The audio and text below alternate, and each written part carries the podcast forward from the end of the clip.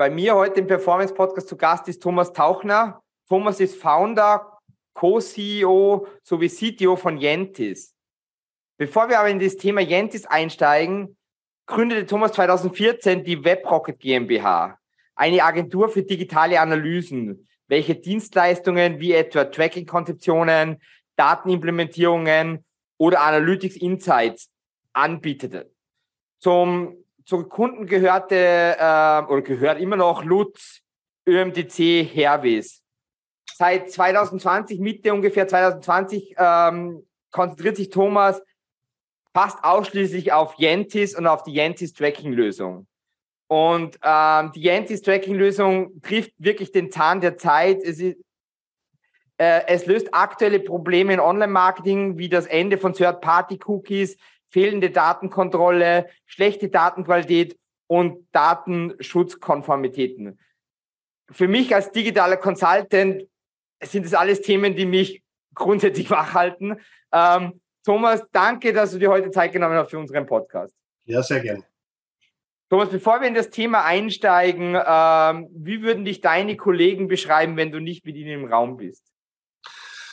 Wie würden mich meine Kollegen beschreiben? Äh, ich glaube, äh, zielstrebig. Ähm, ich glaube auch als Workaholic, nicht immer nur positiv gemeint. In der Startup-Welt ist das so eine, eine, eine Krankheit, die um sich schlägt. Ähm, ja, aber auch, auch hilfsbereit und auch für die Kollegen da. Erzähl mal, wie ist die Idee von Yentis entstanden? Mhm. Naja, es war ähm, tatsächlich nahe am Kunden. Also du, du hast es eh gesagt, 2014 ähm, habe ich die WebRocket gegründet und und wir haben einfach dann laufend, fast monatlich mitschauen können, wie die Datenqualität immer schlechter geworden ist. Und ja. ähm, ich war immer schon ähm, Softwareentwickler, das ist so mein persönlicher Background. Und das ist auch so eine alte Krankheit der Softwareentwickler. Du hast immer das Gefühl, das, das willst du eh selber machen. Wir haben damals aber dann 2015, 2016 nach Lösungen gesucht. Wir hatten dann schon so Datenabweichungen von 25 Prozent. Und es ist natürlich keine, keine, keine guten Nachrichten, wenn du dafür verantwortlich bist als Consultant, weil das kennst du kennst du genauso gut. Ja. Ähm, und es hat aber einfach absolut null Lösungen am Markt damals gegeben, die irgendwie versprochen hätten, diese, diese Probleme in den Griff zu bekommen. Und dann, dann sind wir dieser alten Softwareentwickler-Krankheit verfallen und haben tatsächlich angefangen, selber zu basteln.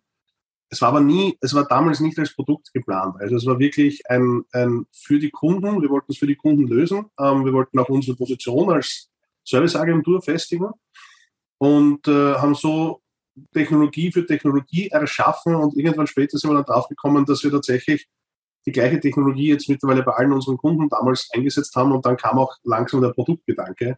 Aber so ist es entstanden. Also es ist sehr nahe am Kunden ähm, und äh, weil wir eine Lösung brauchten. Also es war eine, eigentlich eine Zwangssituation. Und was war das so bei der ersten Lösung? Welchen Use Case habt ihr da, seid ihr da angegangen? Weil jetzt löst es ja schon viele Probleme. Ja aber ich sage jetzt mal ein Beispiel von uns, wo ich jetzt gerade, ähm, äh, egal ob du jetzt äh, Facebook oder Instagram oder LinkedIn, ähm, diese ganze, diese ganze Pixel-Tracking und das ähm, iOS bekommst du kaum, sowieso kaum Daten mehr, wenn du nicht serverseitig bist, also wenn du dieses ja. Pixel eingebunden hast. Ähm, war das auch, oder was war euer erster Gedanke, wo ihr gesagt habt, was war euer erster Use Case, den ihr da 2015, 16 angegangen seid? Also tatsächlich so ein bisschen ein Trigger war auch, dass wir als, als Softwareentwickler immer wieder Kontakt hatten auch mit den IT-Abteilungen der Kunden. Und die großen Kunden haben durchaus auch große IT-Abteilungen und das sind halt nicht alle IT-Leute natürlich Tracking-Spezialisten. Das heißt, wir sind immer wieder gefragt worden, Leute, das ist ja eigentlich eine, eine Wahnsinnsarchitektur, dieses Tracking. Wir verschieben da wahnsinnig viel Logik ins Frontend, nur damit man annähernd gleiche Daten dann an 20, 30 Datenabnehmer senden, kann man das nicht irgendwie zentralisieren, kann man das nicht in der Softwareentwicklungssprache kapseln. Und das verneinst du sozusagen, ähm, ohne drüber nachzudenken, 20 mal, 30 mal, 50 mal und irgendwann denkst du dir, okay, Moment mal, jetzt, das kommt schon so oft, das Thema. Vielleicht haben wir wirklich ein grundsätzliches Architekturproblem. Und äh, dem haben wir uns dann angenommen. Und, äh, und das Thema war auch gar nicht so dieses, ähm, wie lösen wir es? Also die erste Version war relativ schnell am Tisch. Wir haben damals einfach so einen Headless Chrome genommen und den serverseitig laufen lassen und, und die, die Daten noch einmal äh, dupliziert am Server. Das hat auch wunderbar funktioniert für, ich sage mal, Großmutters Webseite. Und natürlich, wenn dann ein, ein, ein großer Kunde auf dieses System losgelassen worden ist, ist, ist alles kaputt gegangen. Das war einfach viel schwach und viel zu klein. Aber, aber der Ansatz ist heute immer noch der gleiche. Ähm, wir, wir, wir twinnen heute noch die Session, wir twinnen heute noch den User auf dem, auf dem Server, aber haben halt jetzt seit 2016 sieben Jahre Optimierung hinter uns, dass das Ganze wirtschaftlich wird, dass es mhm. scalable ist, dass du es wirklich auch äh, einsetzen kannst und in der Nacht noch äh, ruhig schlafen kannst. Ich meine, die, es fließen ja alle Daten unserer Kunden durch uns durch. Also wenn wir, wenn wir down sind, äh, ist das Tracking down. Ähm, das heißt, wir dürfen einfach nicht down sein. Also ganz viel DevOps-Arbeit drinnen, ganz viel äh, Infrastrukturarbeit und natürlich auch ganz viel Logikarbeit, dass das, dass das rund läuft. Das heißt, für einen Laien, also wie ich es verstanden habe, ist es so, dass man nicht mehr zum Beispiel jetzt Google Analytics, das habe ich Facebook erwähnt, aber alles, aber jetzt erwähne ich Google Analytics, dass man nicht mehr Google Analytics die, die Handhabung der Daten gibt, indem man sagt, man, man, man implementiert das, das Tracking auf der Seite und dann zieht man die Daten von Google, Google Analytics, sondern man verwendet Yentis, die Tracking-Lösung, um Herr der Daten zu sein. Dann hat man Daten und dann bindet man erst Google Analytics an, wenn man es braucht. Oder, oder, oder Facebook oder andere Daten, je nachdem, was man braucht für, äh, für, für, für Webdaten. Das heißt, man entscheidet selber, serverseitig, welche Daten und, und welche Verbindungen gehen raus. Stimmt das ja, so? Habe das so? Ganz genau. Also äh, kannst du anfangen bei uns in der Marketingabteilung. Ähm, Im Prinzip auf den Punkt gebracht. Wir sagen gern dazu, wir bringen den Website-Owner äh, in den Driver-Seat zurück. Weil, so wie du es gesagt hast, was machst du heute? Du baust einen Pixel ein, welche Daten das Pixel erhebt, wohin sie wirklich verschickt werden und was mit den Daten dort dann passiert. Darüber hast du keine Kontrolle mehr im klassischen. Ja, ja genau das machen wir mit Changes. Wir sagen, du bau mal diese ganzen Pixel im Frontend aus. Ähm, schöner Nebeneffekt, äh, PageSpeed ähm, wird natürlich deutlich verbessert dadurch. Und dann werden die Daten einmal an Changes geschickt und auch bei Changes, eine Zwischenstation könntest du sagen, hast du über eine Oberfläche, die wir dir zur Verfügung stellen, ähm, die volle Kontrolle. Du kannst sagen, ich möchte die Daten anreichern, ich möchte sie reduzieren, bevor ich sie an ein Tool schicke, ich möchte sie anonymisieren oder pseudonymisieren. Also da kam dann auch 2018 das ganze Thema DSGVO dazu. Jetzt kommt dann bald auch endlich die E-Privacy.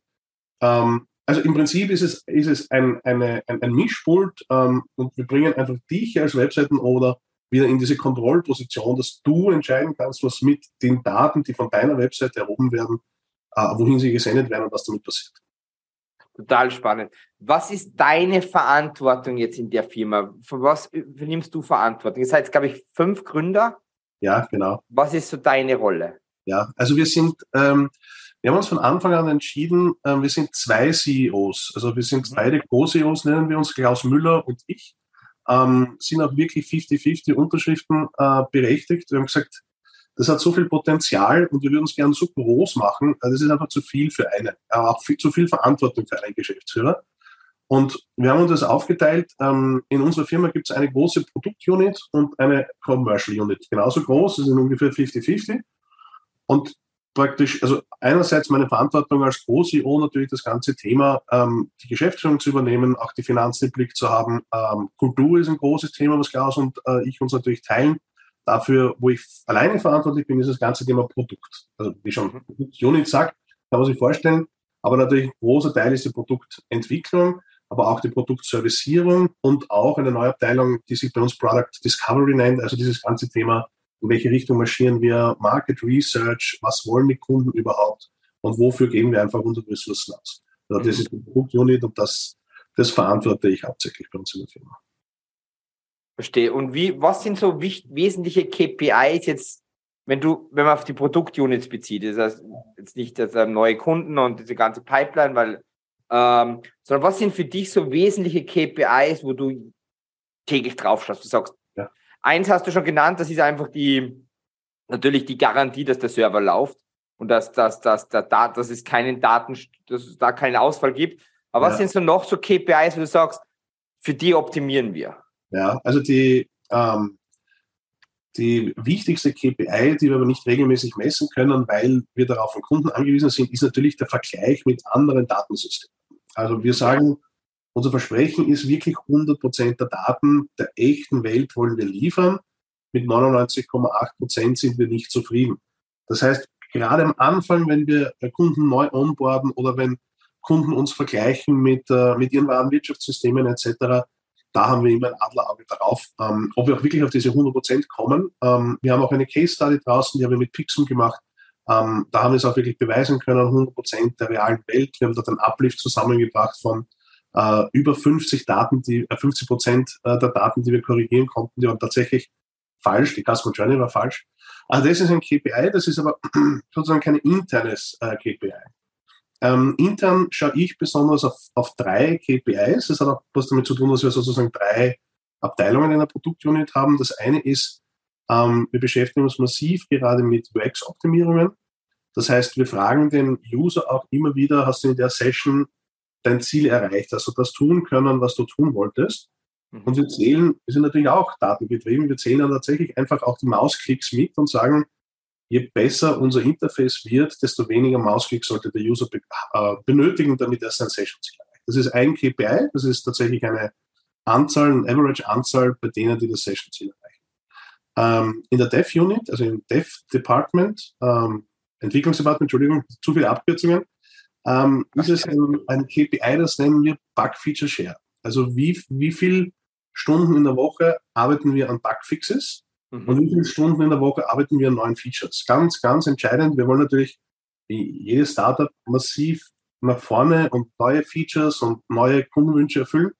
Und je mehr wir uns mit Bugfixes beschäftigen, desto langsamer werden. Das heißt, das ist eine ganz wichtige äh, KPI, dieses Verhältnis Bugs zu Features, eingesetzte mhm. Ressourcen.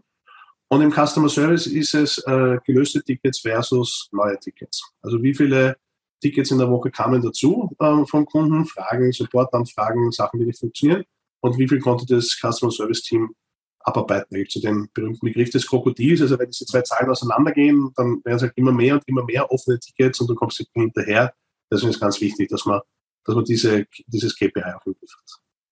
Total interessant. Zu dem Mausklick habe ich noch eine Frage, weil wenn die KPI ist ja sehr quantitativ. Das bedeutet, wenn du, wenn, es könnte ja sein, dass der Nutzer abbricht und dann hast du auch wenig Mausklicks. Genau, aber wir fragen ja, also wir versuchen am Ende der Session zu fragen, mhm. also wirklich mit so einem kurzen Survey, das sind so diese klassischen, wenn du mit der Maus Richtung X fährst oder Richtung, ähm, ja. wir nutzen dazu auch einfach ein externes Tool, was das kann. Und wenn er sagt, nein, ich habe mein Ziel nicht erreicht, fließt es in eine andere Metrik. Ähm, ah, okay. also dieses, wie, wie, viele User haben überhaupt ihr Ziel erreicht? Aber okay. unter jenen, die ihr Ziel erreicht haben, haben wir eine Langzeitmetrik, da messen wir die Anzahlklicks. Cool, cool. Ich habe jetzt gelesen auf eurer Homepage, ihr habt die EIT Challenge 2022 gewonnen. Kannst du mir kurz einen Einblick gegeben, was ist da genau gegangen ähm, und, und, und wer war da auf der Bühne, wer hat das präsentiert von euch? Ja, ähm, es hat tatsächlich bei uns der Klaus Müller präsentiert. Das ist einer der Vorteile, wenn du zwei äh, CEOs hast, ja. können uns die Reisen aufteilen. Es war nämlich tatsächlich in Brüssel.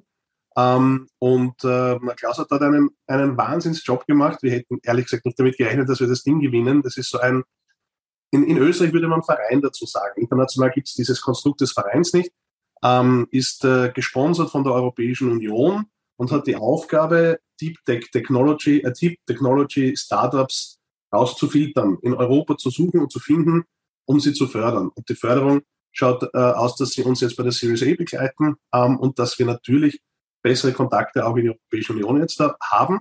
Mhm. Ähm, genau, Klaus ist hingefahren nach Brüssel, das war ein Vier-Minuten-Pitch, davor ein paar Videokonferenzen und dann haben wir das Ding tatsächlich gewonnen. War gratuliere. Und gratuliere auch an Klaus. Ja, das richtig gerne aus. Ähm, wenn du zurückblickst, Thomas, ähm, auf welcher Folge, den natürlich eingeschlossen, bist du besonders stolz? Ähm, boah, das sind ganz viele. Ähm, ich glaube, da gibt es gar nicht so dieses, diesen einen Erfolg. Ich meine, ähm, die Gründung an sich war schon ein ganz besonderes Erlebnis. Wir haben das äh, natürlich unabsichtlich mitten in Covid gemacht. Also wir haben uns 2019 äh, im Dezember haben Klaus und ich uns äh, entschieden, dass wir es machen wollen. Haben dann äh, eben noch, äh, wir sind fünf Gründer, wie du vorher gesagt hast, Robert, Christian, Walter sind noch dabei. Ähm, haben dann natürlich lange auch Verträge verhandelt, auch mit den ersten Business Angels. Aber ich muss sagen, dieser Moment beim Notar, wir sind alle mit Masken gesessen, wir haben alle so Glasscheiben überall gehabt, die sind alle gefühlte 20 Meter auseinander gesessen. Aber der Moment, wo du unterschrieben hast und gewusst hast, jetzt geht's wirklich los. Also jetzt da überweist am nächsten Tag die Business Angels Geld aufs Konto und du legst los, du stellst Leute an und du gibst dann aber Vollgas. das war schon, das war schon echt ein, ein ganz besonderer Moment. Thomas, du beschreibst dich selber äh, äh, als introvertiert. Ähm, wie ist dir da gegangen bei der ersten Seed-Runde? Ähm, ja, das ist eine Herausforderung.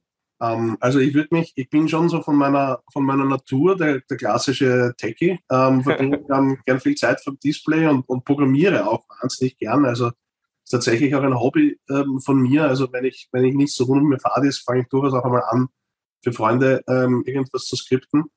Ähm, das war eine Herausforderung. Ähm, natürlich muss man rausgehen. Als, als CEO eines Startups äh, kommst du introvertiert nicht weit. Ähm, aber das ist halt auch das hat auch, das ist auch das Geniale an dieser, an dieser Doppelposition, Klaus und ich. Der Klaus ist ein, da glaube ich, darf ich ruhig sagen, der Extrovertierte. Das ist auch der, der nach vorne marschiert. Das ist ein schönes Beispiel. Wir waren letztes Jahr auf der Super Week, ist in Ungarn ein, ein Event, ein wirklich geniales Event, kann ich jedem empfehlen, für Analytics-Profis.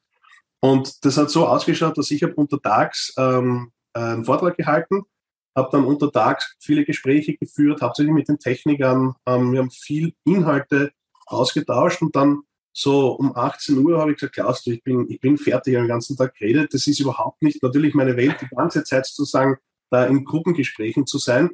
Ich glaube, ich gehe jetzt aufs Zimmer, ähm, weil nächsten Tag haben wir noch vieles vor. Und der Klaus hat gesagt, ja, geh du aufs Zimmer, ich fange jetzt erst an. Also das ja. war dann sozusagen sein Networking-Start. Da, da, ist er, da ist er total gut.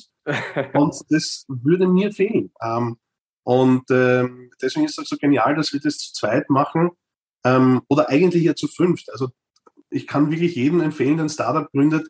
Allein würde ich es nicht tun. Ähm, je größer die, die Founder-Runde, sinnvoll größer, desto mehr Sinn macht das. Wir haben am Anfang, wie wir, wie wir gestartet haben, haben wir nicht nur eine Nacht durchgearbeitet, weil natürlich am Anfang, hatten dann die Nutzgruppe relativ bald auch auf Gentis und dann kommen plötzlich wahnsinnig viele Daten über dein System. Ja, und dann, man, wenn die Nutzgruppe aus, dann hast du schon mal. Ja, absolut. Ja. Und, dann, und dann sitzt du die Nacht einfach um drei in der Früh, weil halt irgendwas bricht, weil irgendwas nicht funktioniert.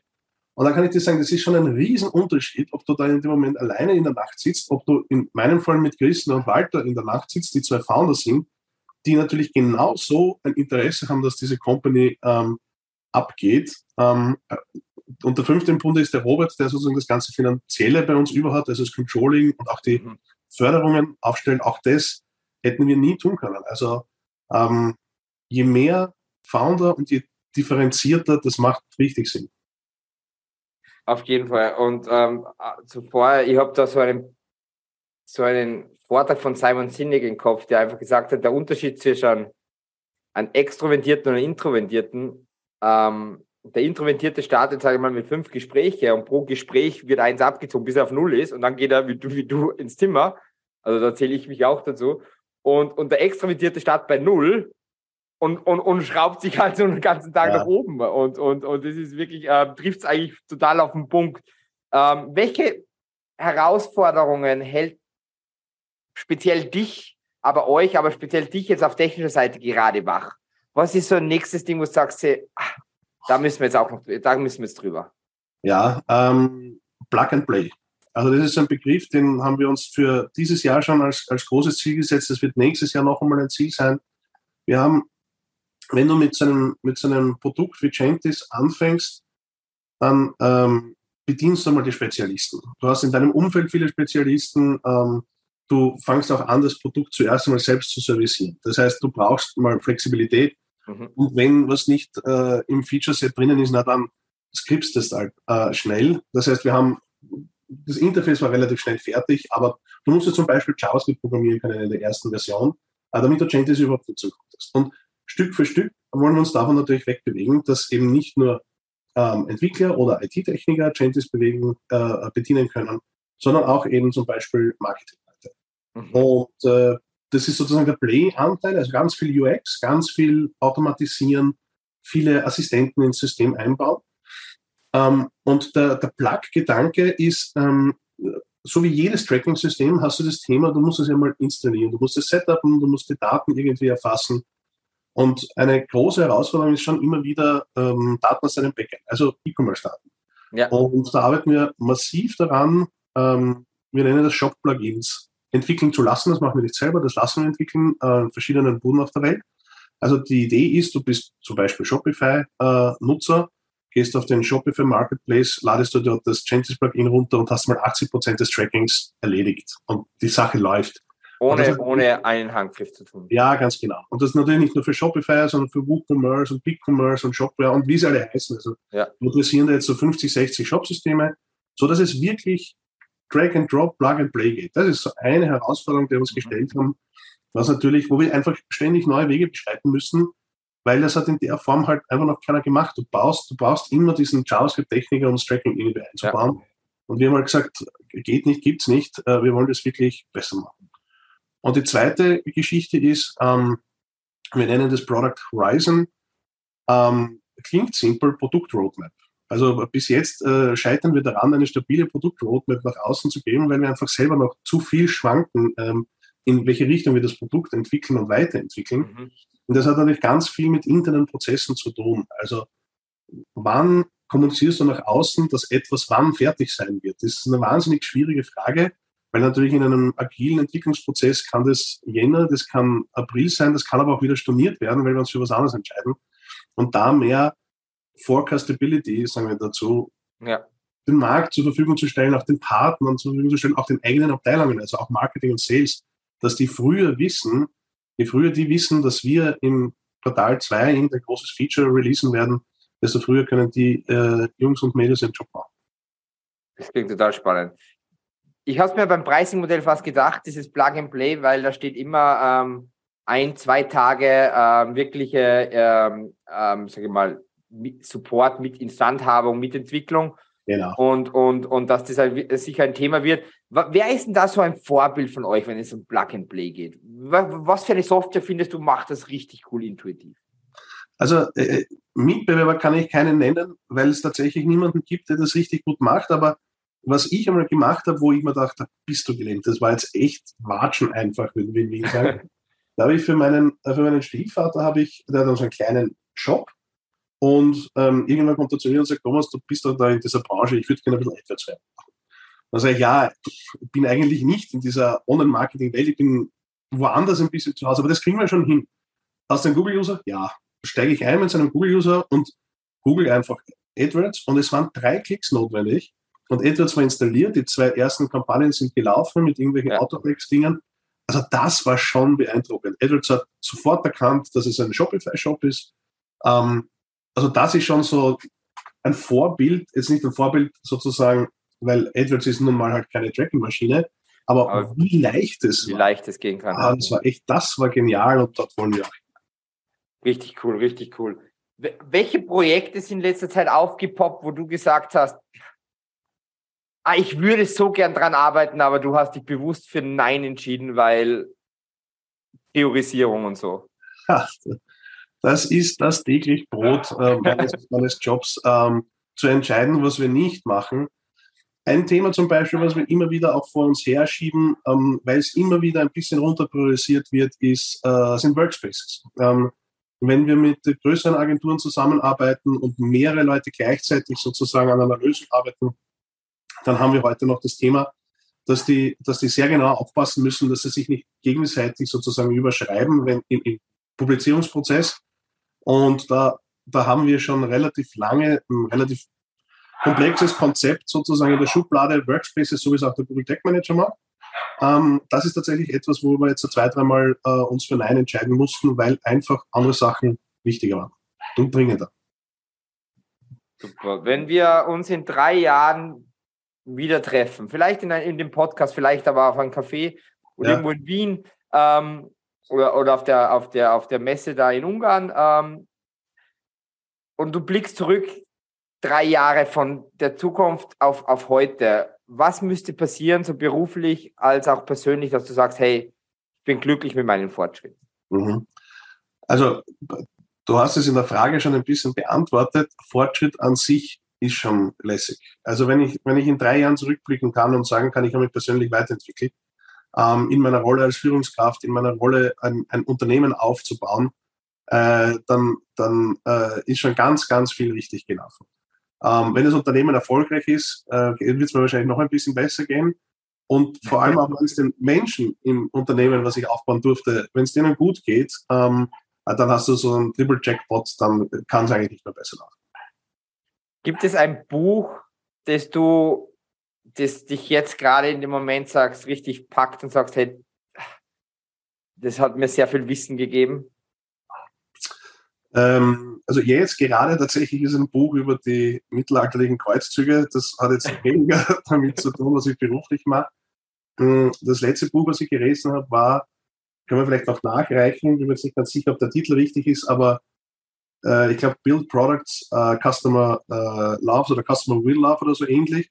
Mhm. Es ist darum gegangen, ähm, wie man in einem modernen Unternehmen genau diese Discovery-Stelle richtig etabliert. Also ging es viel um Produktmanagement und, und den richtigen Product Manager und äh, auch eben, wie du priorisierst, wie du Ideen im Unternehmen sammeln kannst, wie du Kunden auch dazu animieren kannst, sozusagen dir, dir zu liefern, neue Ideen äh, und auch ganz viel sozusagen, dass du eben nicht auf eins zu eins einfach das entwickeln kannst, was jeder Kunde sagt, auch dann verwendest du dich. Also das ist ein gutes Buch.